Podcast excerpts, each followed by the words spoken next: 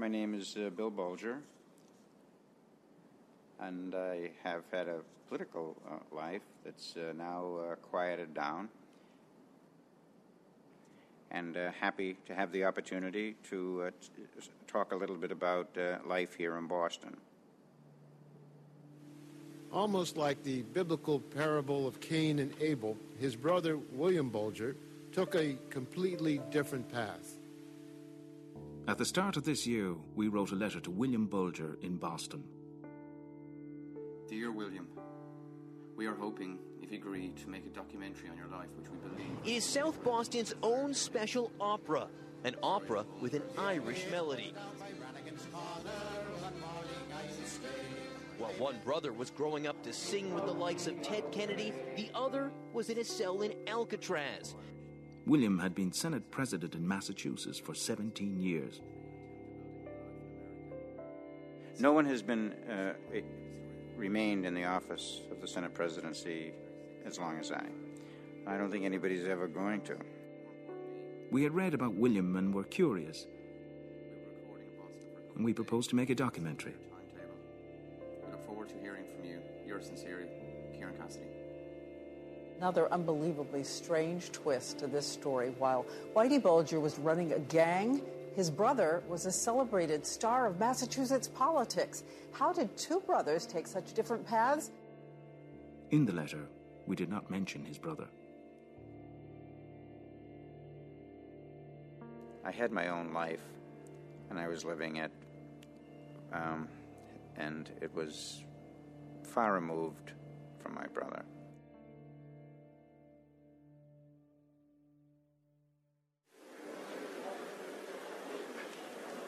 The committee will come to order, and I, we're here today to receive testimony from William Bulger. During the 107th Congress, the committee conducted Eight years before any letter, on June the informants 19th, in New England 2003, William had gone to Washington. He had been Video number of subpoenaed. and conducted hundreds of interviews. Mr. Bulger's testimony is the next step of the committee's investigation into the use of informants by the Department of Justice. He had to appear before a congressional hearing. His brother James Whitey Bulger, the leader of the Winter Hill Gang, was wanted for 19 murders and was on the run.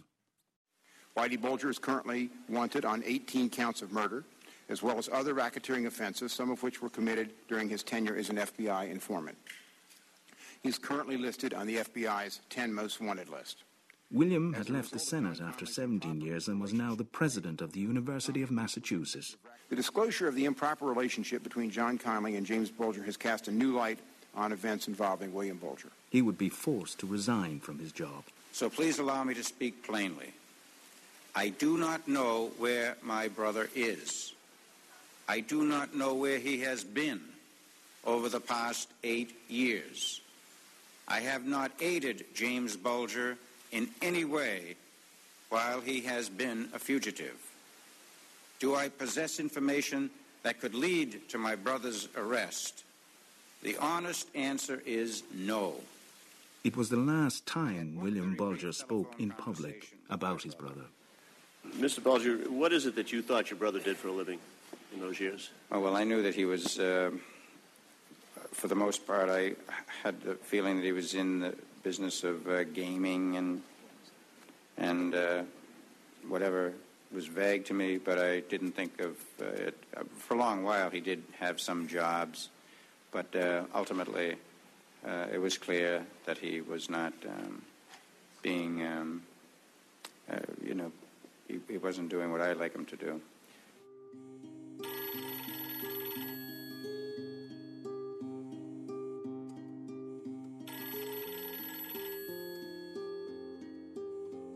We had forgotten about the letter when William Bulger called. Yeah? We were surprised. Sure.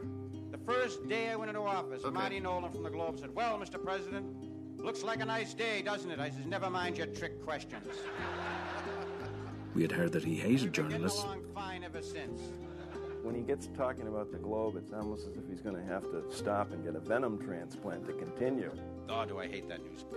He had not spoken since a 1992 interview with CBS's 60 Minutes. Bulger keeps the tension with the press alive by not granting interviews. I mean, who the hell are they? And he was reluctant. He told us all anyone wants to do is to talk about his brother. Now, obviously, We said we wanted to tell his story. about your brother, but As we talked, unbeknownst to us, events beyond our control were happening. more profile of yourself, it would be your story. The FBI had launched a renewed campaign. This is an announcement by the FBI.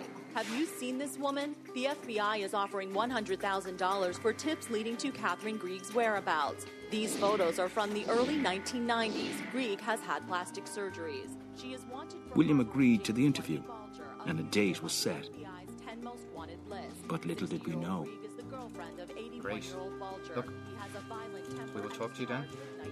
Send you an email before then. For harboring James Whitey Okay. Bulger, a fugitive on the All the best. 10 most Bye-bye. wanted list. 60 year old Greig is the girlfriend of 81 year old Bulger. He has a violent temper and is charged with 19 murders. Call the tip line at 1 800 CALL FBI.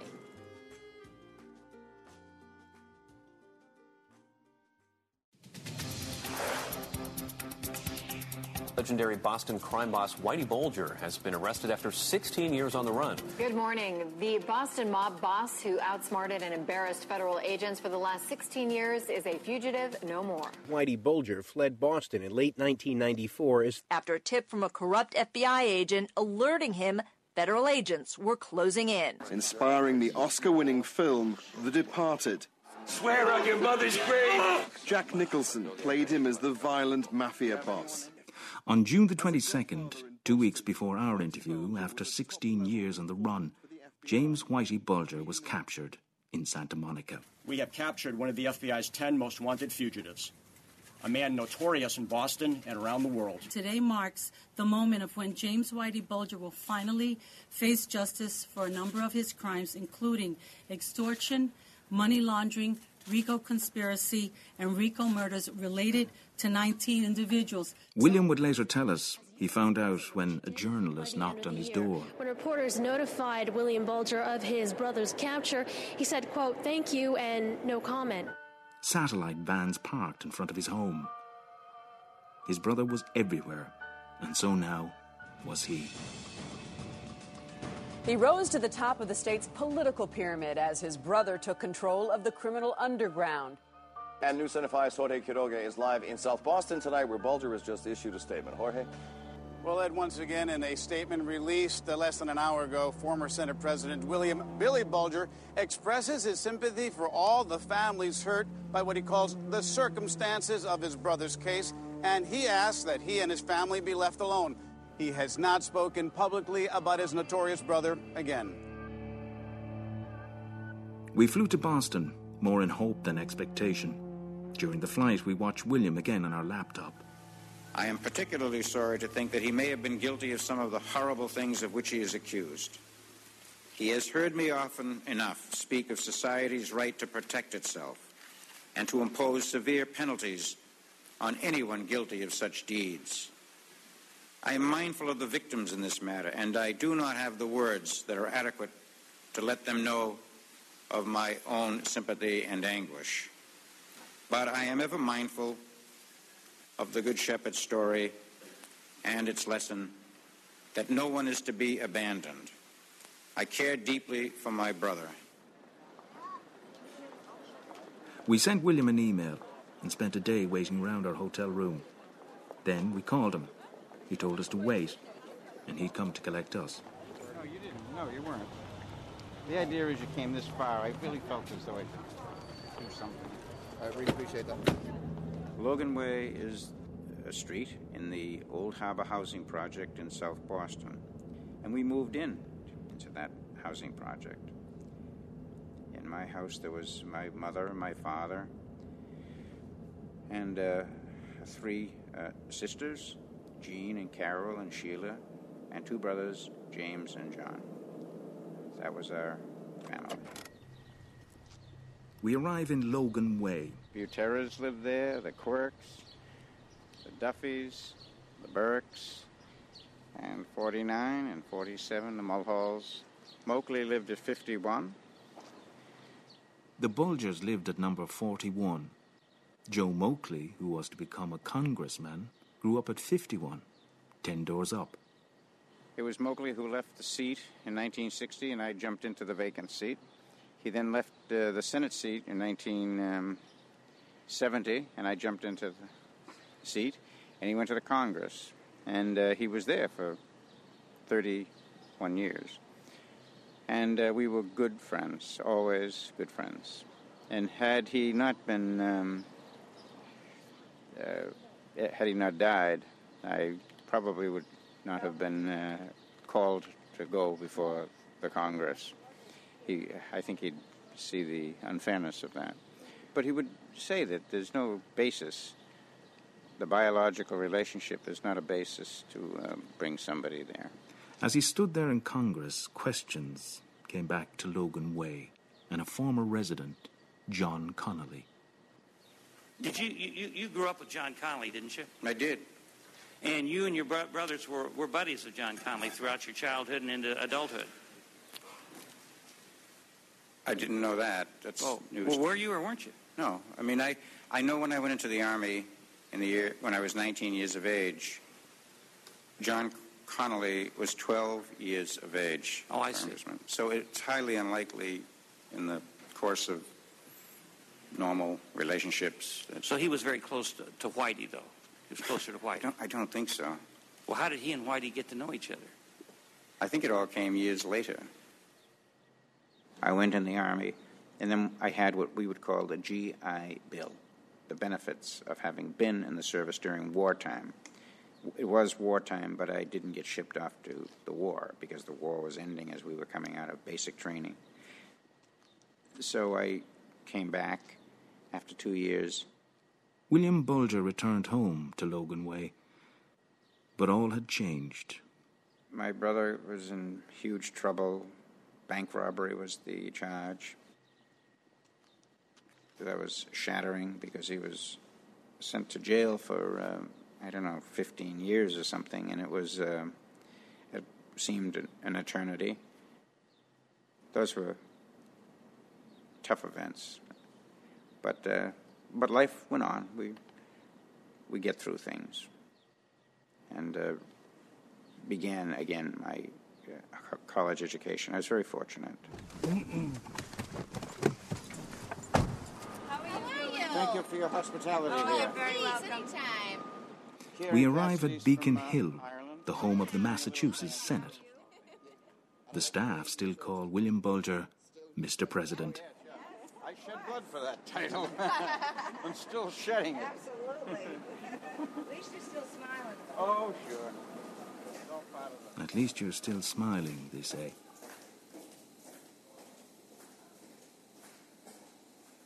I had my own life, and I was living it, um, and it was far removed from my brother. And it was during that whole decade uh, that he was incarcerated. I mean, I was, uh, I don't know, I, I, I ran for office, I was elected, and he doesn't come back on the scene until I think the mid 60s. And then in later years, um, I, I had one or two critics, especially one who there was this constant theme that uh, we were one and the same person. But my brother had never had a, an interest in political things. I'll see you up there. Thank you. And then in 1958, I went to the law school. That's the three years, three years at the law school. But in the year 1960, a rare event took place. The, the House of Representatives seat, of which there were two in my district, became vacant. And so William decided to run for office. But at his first ever political meeting, the thorny subject of his brother reared its head. He took me by surprise, I have to say. You know, and my wife was there, and uh, she has often said she was just so surprised that I would get so charged up and walk right up and as though I owned the hall. She said you, became, you were emboldened by whatever. A fellow's name was Bob Deneen, and Bob Deneen was sent over by some other fellows. They were all standing over there. There was a bar, and he said, uh, "You should be in jail with your brother." And uh, I was taken aback by it. And then I decided I'd either st- get up there and fight, I'll just go home and, uh, you know, crawl under the covers. but uh, I was then more determined than ever to win.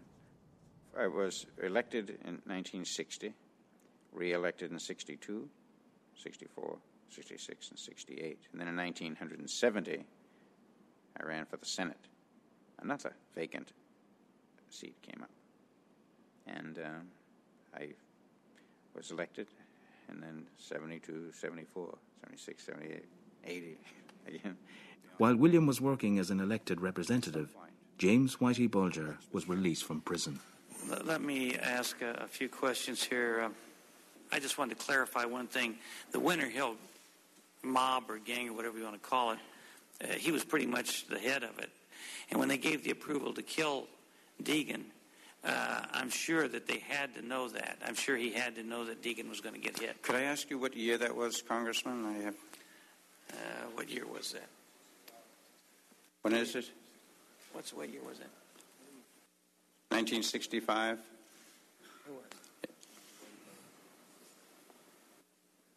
Was that right? Okay. I think it's the year my brother was released from prison, 1965. So I. He, he nevertheless was very tightly uh, involved with all these guys. He, he was.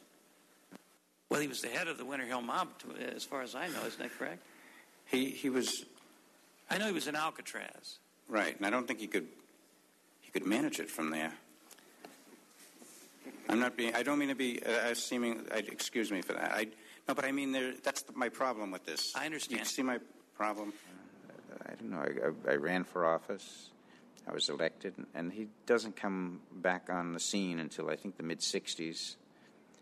And uh, even then, I go, I did help him to get a job, but uh, back to this whole business of people, uh, if they make any kind of a transgression, they, they wear it the rest of their lives. And he, when he was on the job, one or two political folks in town, they're, they're not bad people, but they, um, they discovered that he was there and they uh, raised their voices shrilly against his being on a job. And um, so he lost the job. I was sa- sorry about that. And I must say this about my constituents. They read and heard all of this stuff over the years, and they ignored it. They were um, they were very good with me. They I, I, I didn't answer it. I ignored them, the uh, critics, and uh, I was elected. And I was reelected. I was reelected for 35 years. William Bulger was elected head of the Senate in 1978. He was to be president for 17 years. No one has been uh, remained in the office of the Senate presidency as long as I. I don't think anybody's ever going to again. But the uh, the I think the, the max may be right here. Um, he was uh, about seven or eight years. He was a predecessor of mine, Kevin Harrington. But there won't be much more. I doubt that anybody will go 10 or 12 years. It's very demanding. Thank you, Mr. Chairman. Chairman Davis, Mr. Waxman, and my colleagues on this committee and invited members. As William Bulger forged a political career, James Whitey Bulger had become the leader of the notorious Winter Hill Gang. And unbeknownst to anyone, he was also an FBI informer. His handler was John Connolly. What must be described as one of the most shameful and troubling chapters in the history of the U.S. Justice Department and the FBI. This crime spree saw the case of Brian Halloran, who had turned to the FBI for protection in fear of his own life. He was turned away by the FBI, and only a short time later, he and his friend Michael Donahue, who was an innocent bystander and who had merely given Mr. Halloran a ride, were gunned down in cold blood in my own neighborhood of South Boston. I am Patricia Donahue. We're in Dorchester, Mass. My name is Tommy Donahue, and we are in Dorchester, Mass. I'm Michael Donahue, and we're in Boston, Mass. I was eight years old. A young eight years old. Uh, I was 13. I was cooking in my kitchen, and in those days we had TVs in our kitchen, and a news bulletin came across, and it was a gangland slaying. I just looked and I didn't pay any attention to it because I knew it didn't involve me. And then the six o'clock news came on and I recognized the car. and that's how I actually knew that my husband was killed. I was kind of in shock. I was calling all the hospitals to find out what hospital he was in. They wouldn't give me any information. The kids knew that there was something wrong. Um, they were we were living in a one family at the time, and they were sitting at the top of the stairs, and they saw all this commotion going on, people coming in and out, and they knew something was going on, but they didn't really know what. So after the police had come and take had taken me to the hospital to identify my husband, when I came back, that's when I sat down with my children and explained to them what had happened. Oh yeah, how could you not? How could you not remember that conversation? It was all over the papers within the next couple of days. You know, the very next day, it was front page news for a week. So there was really no shielding us from it.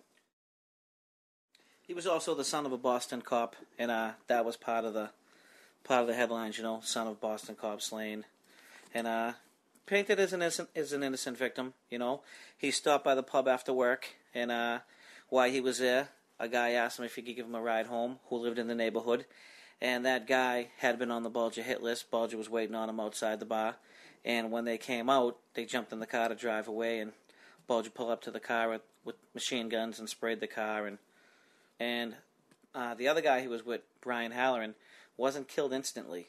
He actually got up, walked out of the car, and Bulger jumped out of the car and run over to him with a machine gun, shot him up and down with a machine gun. Still didn't kill him, and uh, when they put him in the ambulance, he's still good for 35 minutes. And Bulger had put on a floppy wig and a mustache, and coincidentally, it looked like another guy that they knew. So I assume, in shock, Halloran had thought it was another guy named Jimmy Flynn. So his dying declaration to the police in the ambulance was Jimmy Flynn shot me, Jimmy Flynn shot me. So uh, at that point, it goes in the news. Flynn goes on the lam. He's gone for a couple years, you know. So as far as we're concerned, it was Flynn who killed him. Bulger's name never even came into play until maybe 1999, 2000. So uh, they apprehended James Flynn a couple years ago. A couple years later, I want to say 80, 84, maybe 86, and he had a trial, a murder trial, which I went to with my mom, and uh, and he was acquitted. I mean, rightly so. He didn't do the murder. He was acquitted, but uh, you know, it was the FBI knew who had done it, and uh, and they let that guy sit through a murder trial. Had he been convicted, they'd have let him go to jail wrongly for committing murder. As far as we was concerned, fancy lawyer and got him off. I felt like that for years. I still hate the guy for just because I've hated him for so long. I know it's not right, but. And is it your testimony that in none of those telephone conversations and in none of those personal visits between you and Mr. Connolly was the subject of James Bulger uh, I, I entertained? don't. thi- No, I, it was. No, he didn't. He just didn't. He, there's an awareness on the part of people that my brother is there, Congressman. Right, there are but this people. individual was somebody that you and your brother grew up in the same neighborhood with him. You have a long-standing relationship. He's in the FBI. He's running your brother as a as a confidential informant, and he never mentions anything of that to He you. He doesn't tell me about it. He does not. He he. I think years later, as he's leaving, maybe around 1990 or thereabouts, I'm. It, it's becoming clearer and clearer that they all know each other. He knows my brother, but I don't think I ever was even aware of it until much later. You know, can I just an, an example? Uh, Governor Weld uh, served uh, for I don't know seven years as governor of Massachusetts, and we were very close during the five, five years in which I was still the president of the Senate. He never mentioned my brother, never once, and we had traveled together, when we had worked together to resolve some of the problems that confront both the House and the Senate and the governor.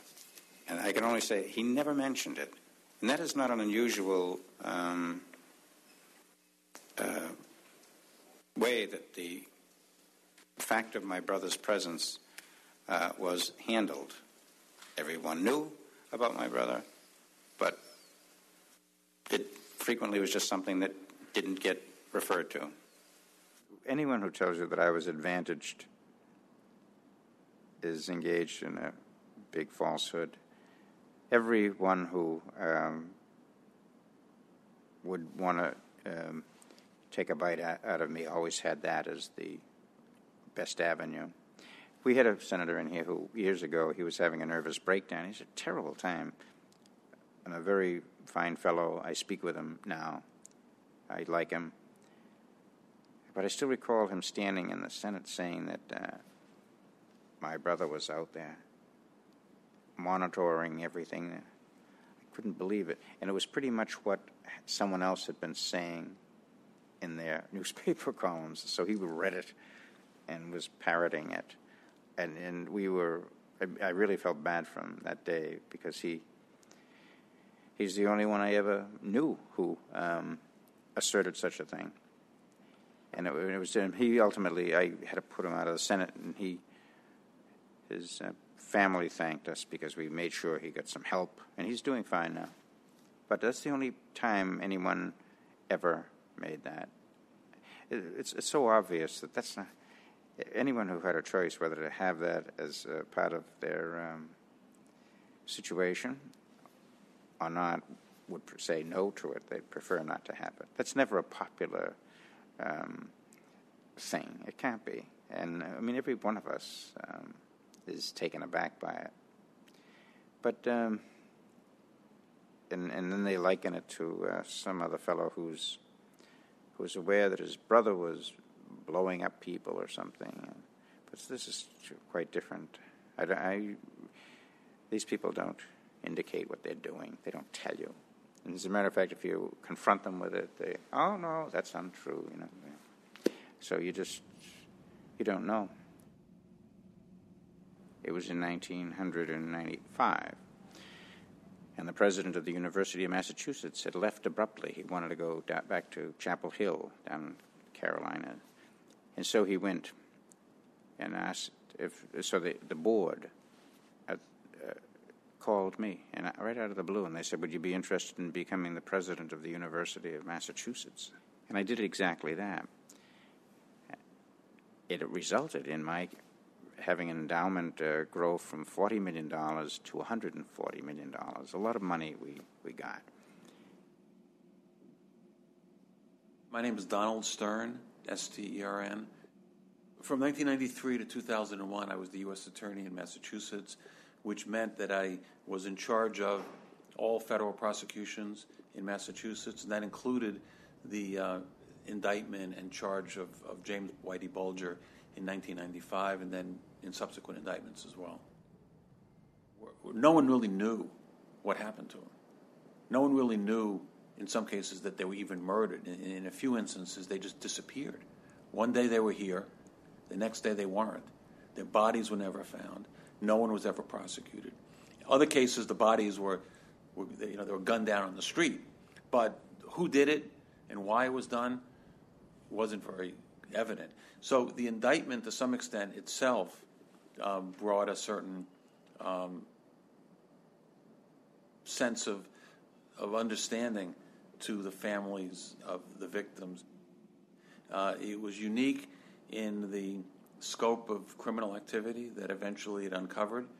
The original indictment was basically just the tip of the iceberg, and as the investigation continued, we were able to, at the time, uh, bring a subsequent indictment which charged uh, Mr. Bulger and Steve Flemmi with 19 separate murders.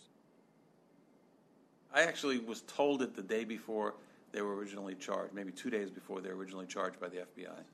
You know, there had been some rumors to that effect floating around law enforcement, um, but it was never confirmed, and I was uh, surprised to hear that information and very surprised to be learning about it essentially on the at the 11th and a half hour, essentially on the eve of the charge. In the course of the, the, the series of indictments, um, some of the um, defendants in those cases, um, whether it was for interests which had to do with discovering that Bulger was an FBI informant, whether it was to get a break on their sentence, whether it was to uh, essentially come clean with their criminal past. I'm sure the motives were all across the lot. But the fact is that a number of key players in, in the Winter Hill Gang, a number of former confidants of James Whitey Bulger, uh, cooperated with the government and uh, much of the information they provided was able to be independently corroborated. So that, for example, uh, some of the information uh, led to the discovery of what became known, at least locally, as a, as a mob burial pit. There were any number of bodies that were basically dumped into a swamp area, and as a result of the information that was provided, state police and, and other agencies were able to dig up those bodies and basically uh, determine that, that those persons were in fact murdered. There was actually a couple pit of bodies discovered. Actually, one of them was a parking lot that we actually grew up drinking in after hours. Everybody always goes somewhere. We used to go to this parking lot in Florian Hall parking lot, and there was a handful of bodies buried there. You know, Whitey Bulger, Kevin Weeks was the one who gave that all up. I believe that was the one where um Deb- Deborah Davis and um a couple other people were. He also gave up. Kevin Weeks also gave up um another spot that was probably I'd say would definitely less than a mile from that exact spot, maybe even a half mile from that exact spot, was another set of bodies that they buried underneath the bridge, you know? Because you know what? If my father wasn't killed in a drive by and circumstances could have been a hell of a lot uglier, God only knows I could have been hanging out and drinking on the same spot that my father possibly could have been buried at. You testified you spoke with him by telephone in Right. January 1995. Is that the only contact you've had with him? That was that was the contact. For uh, for how how long a period of time? Since That- he, he fled. Yes, since he fled. What was the substance of your conversation? It was a conversation of about three or four minutes duration, Congressman. It was he calling me. It's at the very, like the first four or five uh, weeks after his indictment. So the tone of it was um, something like this. He told me that uh, don't believe everything that's being said about me. It's uh, not true. I think he was trying to give me some comfort on that level. And then I told him, well, you know, we care very much for you, and um, we're very hopeful. I think I said, I hope this will have a happy ending. Did you provide him with any uh, advice, such as advice to surrender to the authorities? No, the subject, I've, I've said this before in my grand jury, Congressman, that that subject never came up. It's been alleged. Yeah, well, you know, and your the, the thing was no big. for the call. I'd never even thought much about it. He called, and uh, gee, I said. I hope you have a happy ending I really don't think that the Congress, the Cong, I went had to go to Washington, and uh, by then I had political foes in the Congress, and uh, I don't think you, they should bring people up based on uh, biological relationship. I thought, I think they were wrong to do it, but there's nothing I can do about that, and uh, so I had to go there, and uh, there was really nothing. They made it seem so sinister that I received a phone call. There was nothing sinister about it. I had told people about it. And then the, when I get back out of there, the governor, Governor Romney, was calling for me to step down. And uh, by then, I realized that, you know, I had. If you think back to 1960 to now, 2003 or something, I had 43 years, and, and every foe had seized on it. So uh, I thought maybe that's enough. I was coming up on my 70th birthday, and uh, I could see that perhaps it was time to go in another direction. One of the things I always liked was I had elections to deal with. there was something about getting reelected after somebody be laying down this kind of a barrage. It was it had sort of a vindicatory effect. I liked that. Sort of that shows them that I intact. Now I don't have any of that. I'm sort of just out there as just any other um, citizen, and I'm. I still have the attacks, but the, what can I do? It's impossible to deal with them, so I ignore them. For a brief moment, they were reunited, exchanging smiles in a South Boston courtroom Friday. James Whitey Bulger, the city's most notorious gangster, finally facing justice 16 years after he fled. And his younger brother William, once considered one of the most powerful politicians in the state. Any comments. Are you going to be, are you going to be able to help him financially with bail, as Miss Greig claimed? I, I've made a statement, and I'm going to just stand on that statement. I really have nothing further to add. Were you happy to see your brother?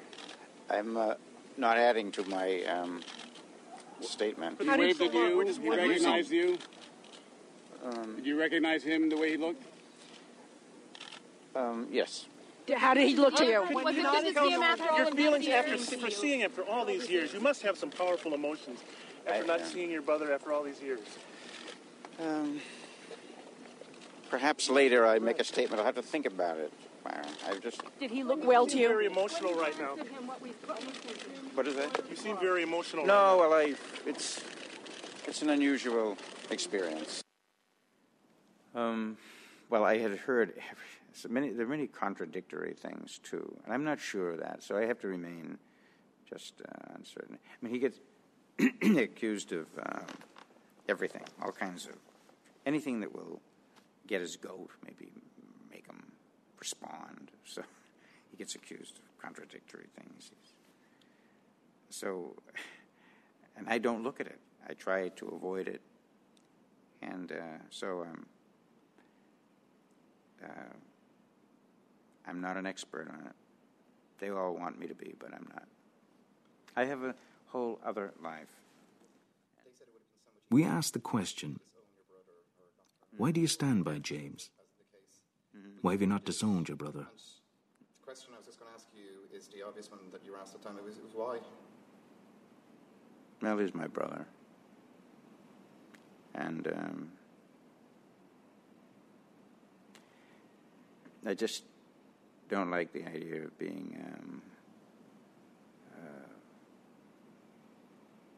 you know, if you're in a position where um, the threat is clear, if you don't do what we want you to do, we are going to lacerate you. We will make you pay. That is the tone of the demand.